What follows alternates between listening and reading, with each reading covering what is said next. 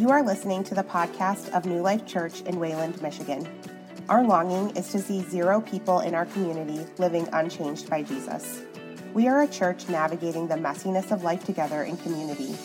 One of our core convictions is that everyone is welcome, no one is perfect, and anything is possible. I hope you know there is a place in the family for you here. For more information on gathering times and location, check out our website. But for now, I hope God speaks powerfully to you through this word. Well, good morning, New Life Church. How's everybody this morning? Awesome, awesome.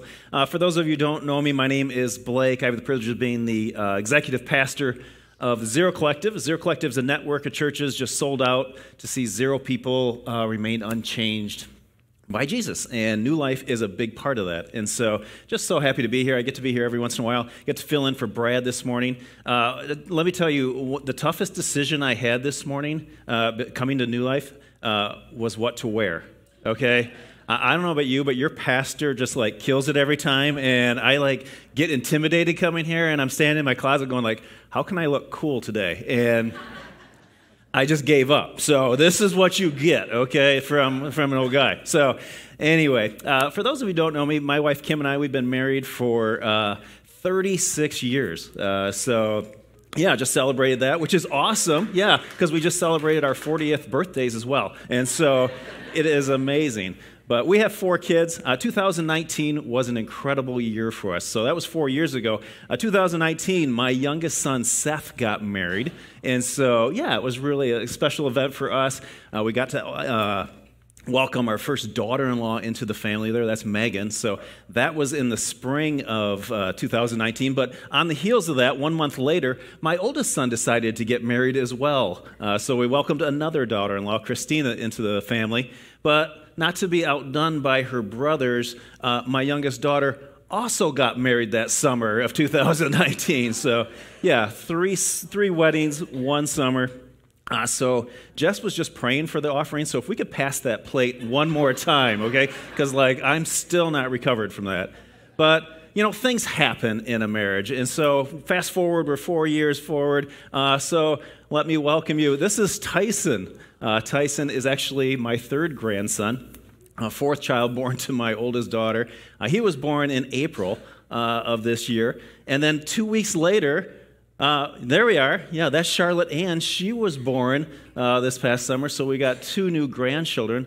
But not to be outdone, two weeks later, there we have Sophia Marie. Yeah, three grandkids, six weeks. Let me tell you, we are in the mode right now. So I got a picture of all three of them. Yeah. Isn't that crazy? Uh, yeah. As you can see, nobody is missing a meal. Okay, they are not missing. They are they are well-fed kids, and so uh, I think I got one more picture of the whole family there. So all 17 of us. Is uh, you know it just used to be Kim and I. It seemed like it was just yesterday, but we had this picture. We spent some time together. We're at the lake, which will be significant in just a moment, but uh, had just a wonderful time just being together. And I hope you're enjoying your summer as well with family and stuff. So, we're in the middle of a series here at New Life and all through the Zero Collective on kingdom culture. And we're looking at the parables of Jesus. And so, uh, as we look at all of these parables, we're trying to figure out how do they relate to our lives? How do we take a look and say, how can we apply these parables that were spoken so many years ago to our lives? And today we're going to be looking at a parable that you may be familiar with. It's called the parable of the sower. And you're going to find this in Matthew 13. Uh, so if you want to get your Bibles or your phones or whatever, you can start heading there. But uh, uh, let me tell you that it was actually in all uh, three of the four Gospels. It's in Matthew, Mark, and Luke. So three of these guys thought it was important to write this parable down, so I think it's important for us to take a look at it today. But like anything when you're jumping into the Bible, um, if you just jump in and you don't have any context, doesn't it feel like you're coming into the middle of a movie and you're like, I really wonder what's going on here. So let's back up a little bit and talk about Matthew 12. Matthew 12, Jesus is uh, working his way uh, towards the city there, and uh, he's just encountering a whole bunch of different people. Jesus is doing what Jesus does. He's healing people, he's performing miracles, he's changing lives. Uh, people are coming into a saving knowledge of who God really is through him. But there's also this other group of people, these Pharisees, and you may have heard that word before, and they get a bad rap because they were the religious elite. And so think of Brad, uh, think of Jess, uh, think of Josh. I mean, I'm not calling those guys Pharisees, but they're religious elite, people who went to school for that.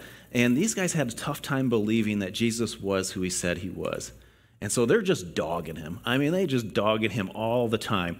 And finally, we get to Matthew 13. And I think you're going to enjoy this. So, Matthew 13, it says this That same day, Jesus went out of the house and he sat by the lake. Can we just pause there for a moment? Summer in Michigan, okay? If you want to follow what Jesus does, if you want to wear that WWJD bracelet that Jess just had on right now, can I suggest that this might be the best way you can? Follow what Jesus says. Go sit by a lake. I tried the same thing, okay? But then those two yahoos, which are my grandkids, came out there and they started fishing. You just don't, uh, you know, you don't get to sit by a lake all that often. But that is a great way to just think about Michigan summer and to think about Jesus. He needed a break. Sometimes we get this high picture of Jesus and we're like, oh man, he's at it all the time. He's at it all the time. He was fully God, he was fully human. He needed a break. He went and sat by a lake. So I'm going to say to you if you need a new life verse, can I suggest Matthew 13 1? He left the house and he went and sat by a lake. That's my new verse. So maybe that could be yours too. But let's read on, okay? And only that, he went and sat by a lake. Uh, soon the crowds gathered around him, and he got into a boat and he sat in it. And with the people stood, while the people stood on shore. Uh, I'm going to pause again there for a moment. So picture this: he's there by the lake, then all these people come by him, and so what does he do? He hightails it out of there, gets in a boat. Okay, Again, if you're looking for a new life verse, sit by the lake, people come to bother you, get in a boat, and then just get away from it.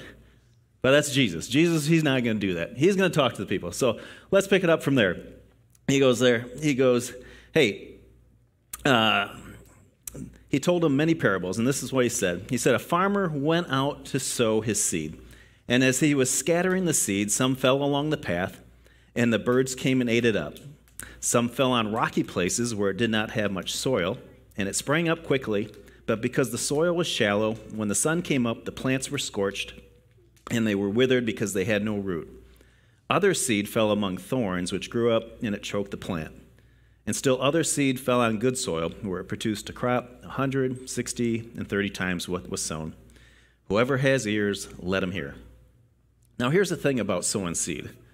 Uh, what a farmer is sowing seed here you don't know when you're sowing seed what's going to come up.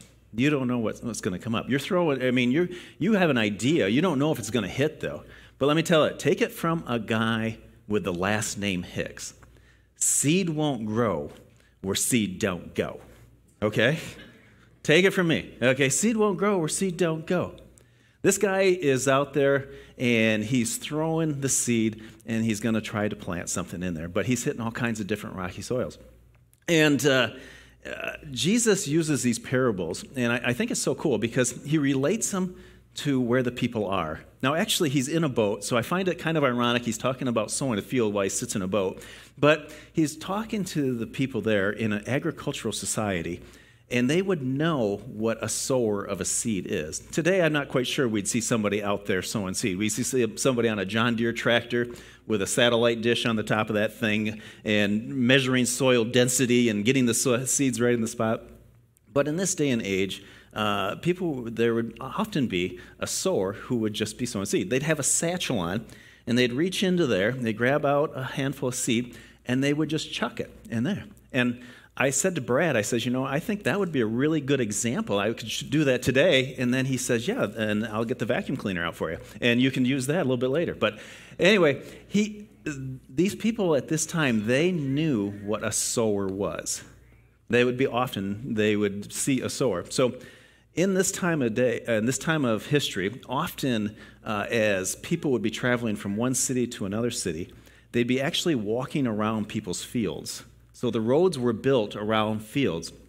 And so it wouldn't be uncommon for them to see a sower doing this. Now, if you've ever been to Israel or if you've ever been into this part of the country, you'll know that in the Jordan Valley, pretty much anything can grow in the Jordan Valley. I mean, they have uh, citrus farms, they have uh, cotton plantations, they grow figs, pomegranates, you name it, in this area town, or this area of the world, literally anything can grow. And so, again, Jesus is relating a parable to what people would relate to in this time. But this is what Jesus doesn't do in this parable. He doesn't really tell us anything about the sower, anything about the farmer. He doesn't qualify what the farmer is. He doesn't say he is a great sower. He doesn't say he's a terrible sower. He doesn't say he's a so so sower. He just says a sower went out to sow a field. And so the disciples, the disciples are hearing this just like the people are. And you know, they've been traveling with Jesus for a while. And they kind of get the routine. They kind of understand what he's doing. But every time he starts to talk, he talks to the people in parables. And so they get to a point where he, Jesus just told this parable and they find him alone. Now, I don't know if they got in their own boat and went out to go see him there. I kind of think that would be a great thing because it seemed like a nice day. Jesus was out in a boat. But Maybe they caught him when he, back to, when he came back to shore. But the disciples came to him and he, they asked this question. They said, Jesus, why, why do you tell all these funny little stories? Why, why do you beat around the bush? Why, why don't you just tell people what they want to hear? And maybe even if they don't want to hear it, why don't you just tell them the truth? But instead, you talk in these circles all the time.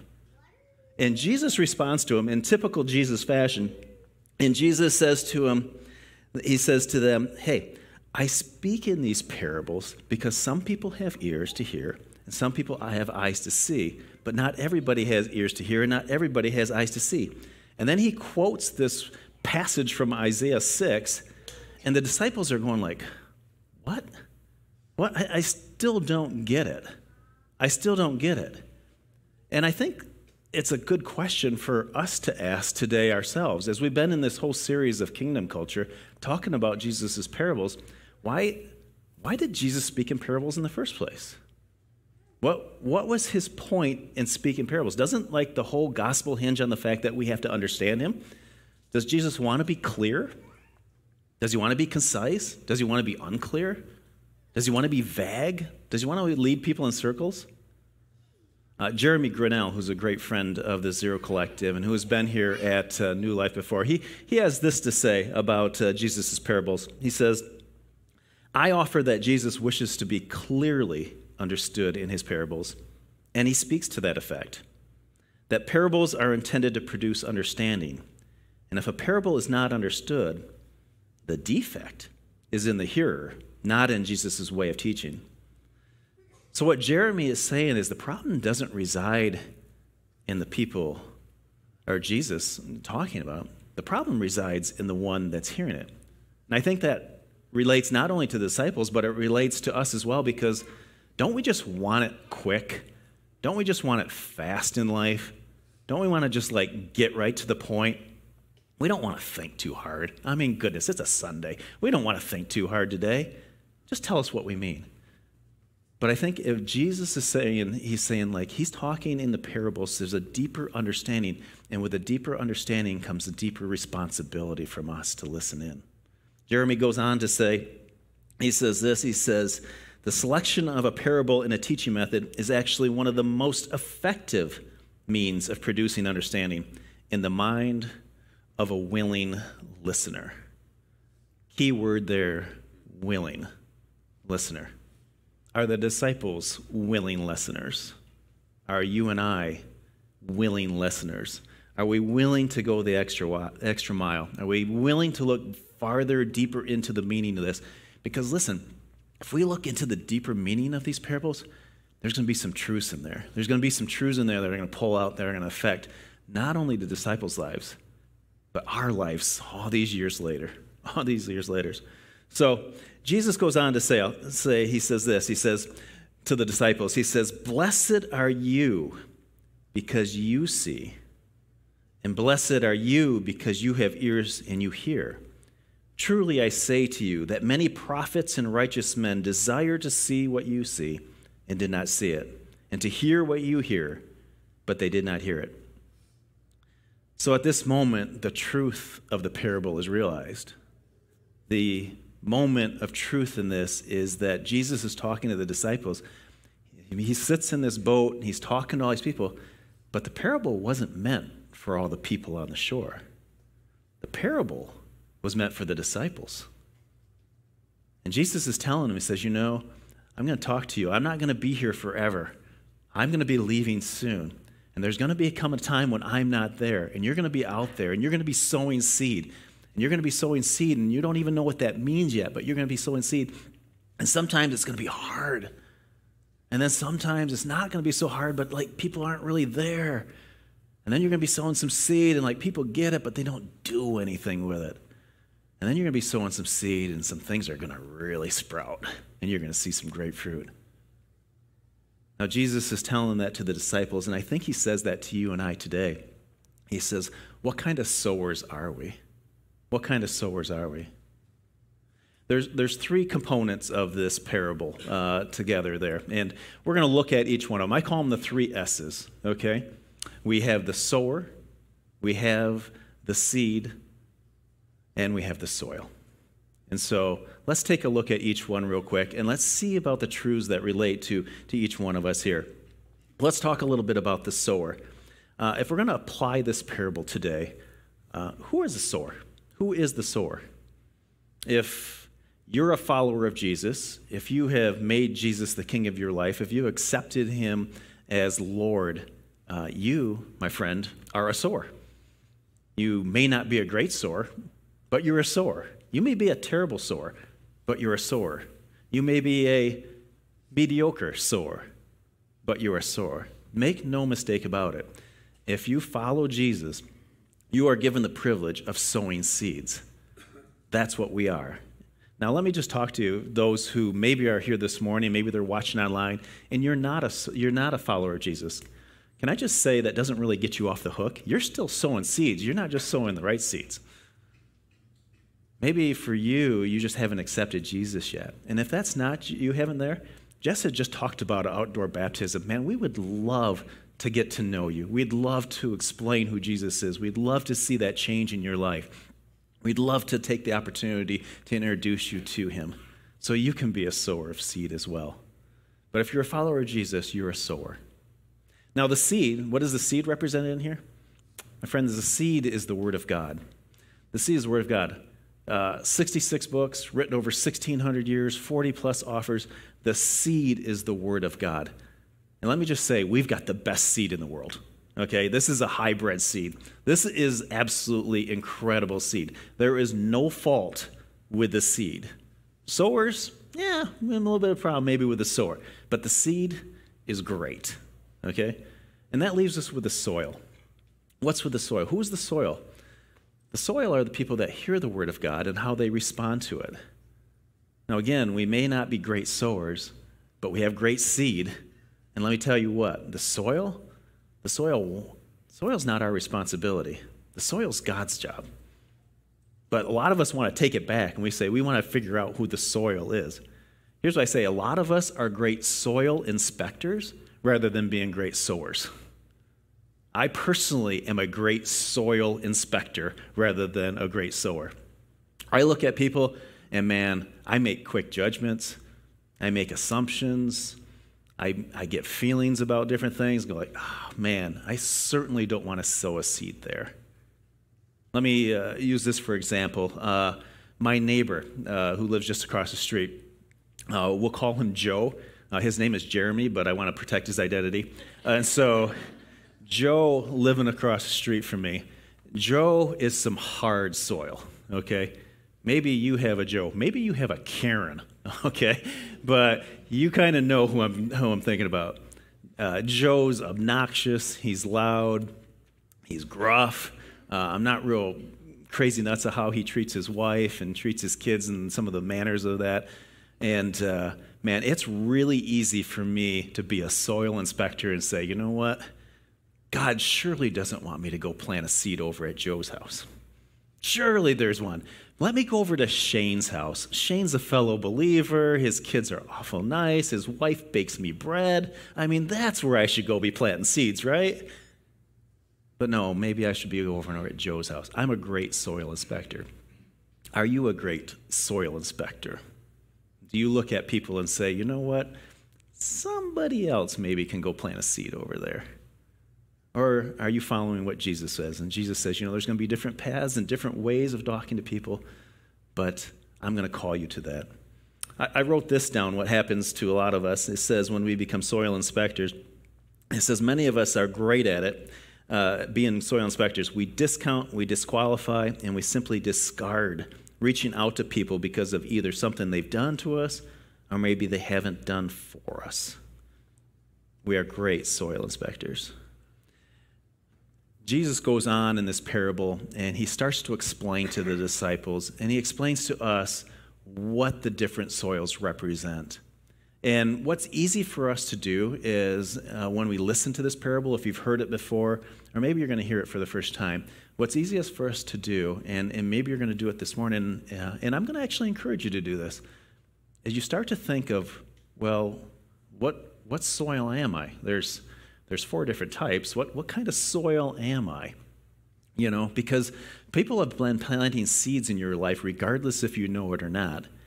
But we, again, are sowers, but we're also, at one time, we were the soil. And so let's read on in the parable. Let's read on. He says this He says, Listen to what the parable of the sower means. He says, When someone, when anyone hears the word of, of the kingdom and does not understand it, and the evil one comes and snatches away even what was sown in the heart, this is the one whom the seed was sown by the side of the road. Jesus is simply saying, He says, you know what? You're going to get out there and you're going to experience Joes. You're going to experience Karens. You're going to experience different people where, man, it is just hard, hard soil. But Jesus is saying, you know what? You're still sowing seed. You're still sowing seed. Don't give up sowing seed. You have to sow the seed. Don't forget to sow the seed. That's what Jesus is telling us. He says, even you, don't, you're not the soil inspector. You're the sower, and you're going to be pointing that out there, and sometimes it's just going to be rough, and it's not going to feel like you're getting any ground. It's going to feel like you're in the valley, feels like you're just running uphill. But don't give up. Don't give up, because I'm going to use it, and I'm going to use it, and you're going to see it later in life. You may not see it now, but don't give up. Keep sowing that seed. Jesus goes on and he says, he says, you know what? He says, if you don't have if you're not sowing seed, because you know this is back to my point here. Seed won't grow where seed don't go. You have to go where sometimes it's hard. Sometimes you got to get to where it's rocky places. But that's what we're called to be. We're called to be sowers. Go on, let's find the second one here. He says, second one, he says, the seed falling on the rocky ground refers to someone who hears the word and at once receives it with joy. But since they have no root, they only last a short time. And when trouble or persecution comes before the word, they quickly fall away. Uh, I, I call these people the wow people, okay? They have this wow moment in, uh, in life. It could be either at a baptism, it could be at a camp or something, where they come to accept Jesus Christ, and maybe they come to understand who he is, and they place, put all their chips in the air, and they're going like, hey, this is where I'm going to follow. This is who I'm going to be. But then something happens, and then all of a sudden they fall away. Do you know anybody in your life who you've knew who made that commitment, and then all of a sudden it's like, where are they? What happened to them? Where'd they go? Like that. Maybe you are that person. Maybe that was you. I think at all times, at different times in our lives, we can actually be represented in all four different soils that are here that we talk about. But these people are here, I call them the wow people because they've actually been some of the most disappointing to me. Because as a pastor, you're investing in people's lives and you're finally seeing that breakthrough where they're going to get it. And they're just like, oh, I'm in it, I'm in it like that. And then all of a sudden, something happens, something in the world takes place, something in their life takes place, and all of a sudden they're just gone. And it's a disappointment. Invariably, invariably, this will happen to me. I'm at Meijer or at another store or something like that, and I run into somebody where that happened. You know, where they I had them in one of my classes, I had them in in church or something like that, and they look at me and you know they turn the cart the other way. They don't want to talk to me, you know.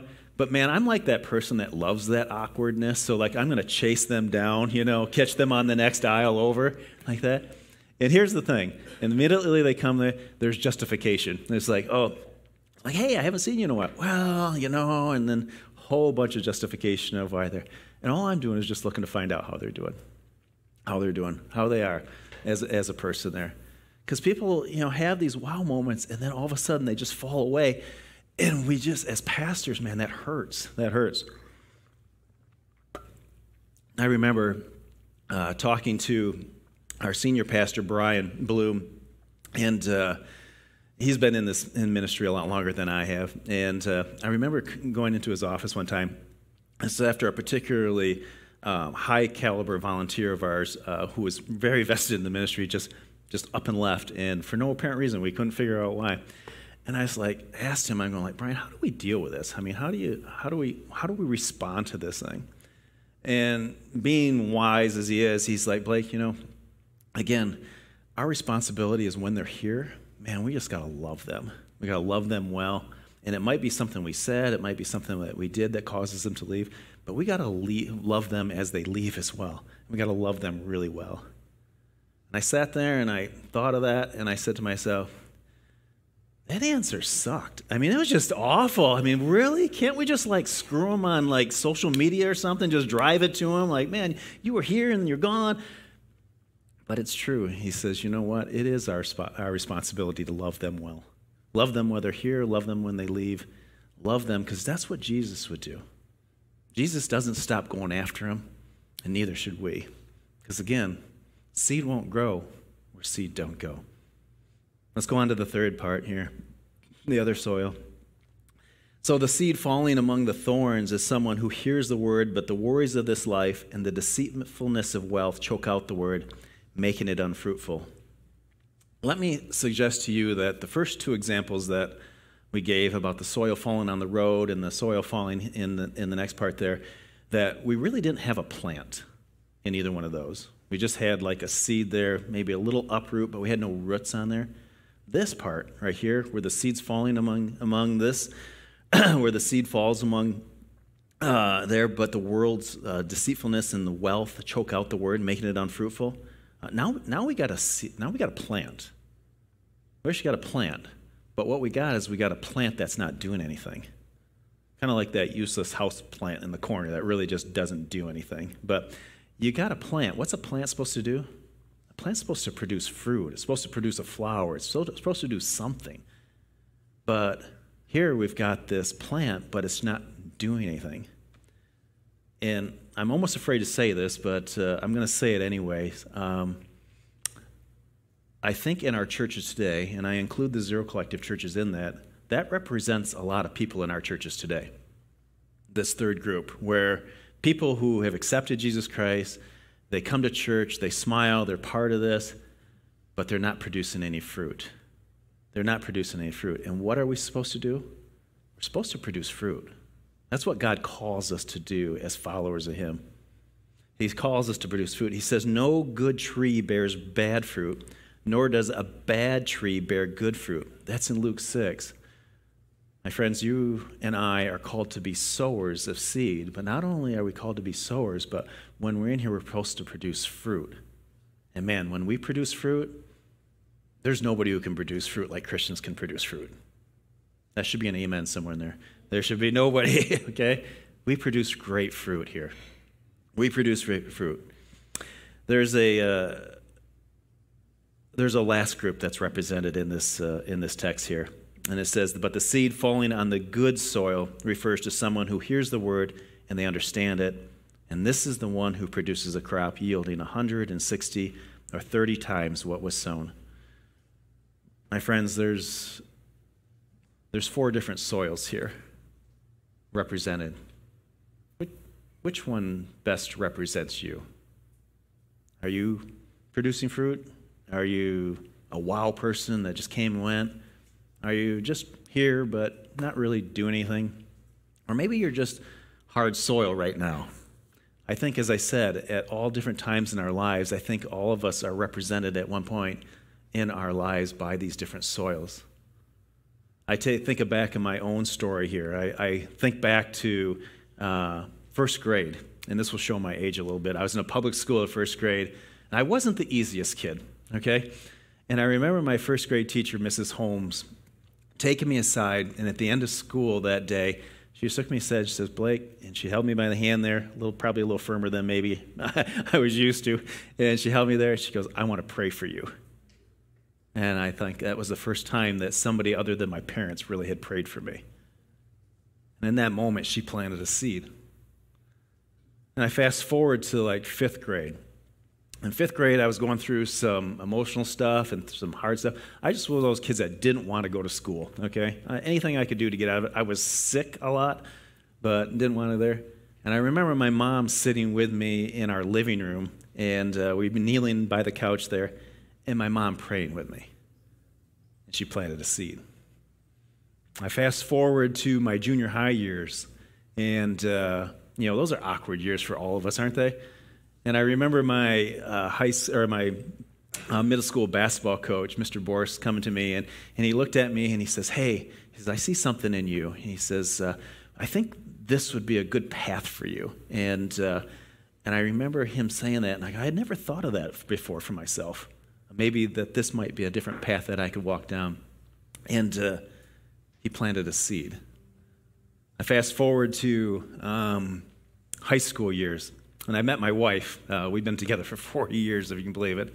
But uh, married for 36. But I, I, fast forward to my, my high school years, and I met my mother in law. And I wanted to date my wife, but she wouldn't let me date my, um, at the time, my girlfriend, unless I went to church with them. So I got dragged along to church. I didn't want to go, but I wanted to be with my, my girlfriend, with my wife, so I went. And she planted a seed at that church, planted a seed. I fast forward into my uh, young adult life, and I jump into a small group where the, we're going to a church, and I'm not really connected. I don't even want to be there most Sundays, but my wife drags me into this small group, and all of a sudden, I've got a group of guys and women who start loving me and accepted me for who I am. They started planting seeds in my life. I, pl- I fast forward to just a number of years ago and uh, a gentleman that I met, I met, and he's been here before. His name is Jack. He's he's become my mentor. I remember him sitting down with me, and he says, "Man," he says, "you've got these skills in business." He says, "There's this vacancy in ministry, and I think God is calling you to use those skills in business in ministry." And I had never thought of that before. And he says these four letters that have changed my life. He says, "I see in you." I see in you. I see this in you, Blake. This was not the plan. Um, some of you know my story, but the plan was not to be a pastor. I should be retired by now. That was the real plan. I had that plan, but I'm not. God called me into ministry. But as I look back on my life, it was people who planted seeds along the way. People who saw something in me. And, I, and I'll tell you what, I was rocky soil. I was soil that I had this wow moment, and it lasted for all of uh, maybe two months. I was the guy who went to church for 20 years and didn't do anything. 20 years. Sat in a thing like this, listened to sermon after sermon. So, well, that ain't for me, but I'll just I'll go because my wife wants me to go. But then that seed took. And I don't know what I'm producing as far as fruit. I just know, man, God has called me to speak. God has called me to live into people's lives. God has called me to lead. And it was because there was faithful people along the way who planted seeds. Don't you want to be that person for somebody else? Don't you want to look back on your life and say, man, I planted a seed. You saw some fruit come from somebody else? Don't you want to get to heaven someday and then you look behind you and you say, like, why? Jesus says, why are you here? And you're saying, by only by your blood that I'm here. And then all of a sudden somebody comes up to meet you and you're like, who are you? And you say, you don't know me, but you planted a seed in my life. Don't you want to be that person? We have that opportunity. That's what Jesus was calling the disciples to, and that's what he's calling you and I to today. Seed won't grow where seed don't go we have to be a sower who's willing to go to plant the seed. Are you willing to plant the seed? Let me pray. Heavenly Father, Lord, thank you for who you are. Thank you for allowing us the privilege that you use us, even though we're rocky ground sometimes. Even though we get choked out by the world, it's so easy to get choked out by the world. There's so many way, things that get in the way of worshiping you. We put different gods in place of you. And so, Lord, we want to set that aside. You have called us to be sowers. We want to represent you well. For those of us who call you as our Lord and Savior, we want to represent you well. So I ask, Lord, that you would allow us that privilege. Give us a heart that breaks for our world, that breaks for those who don't know you, and allow us the privilege to come alongside them and introduce them to you. Lord, again, it's your responsibility. You are the one that's in charge of the soil. Help us not to get in the way. I pray this in your name. Amen.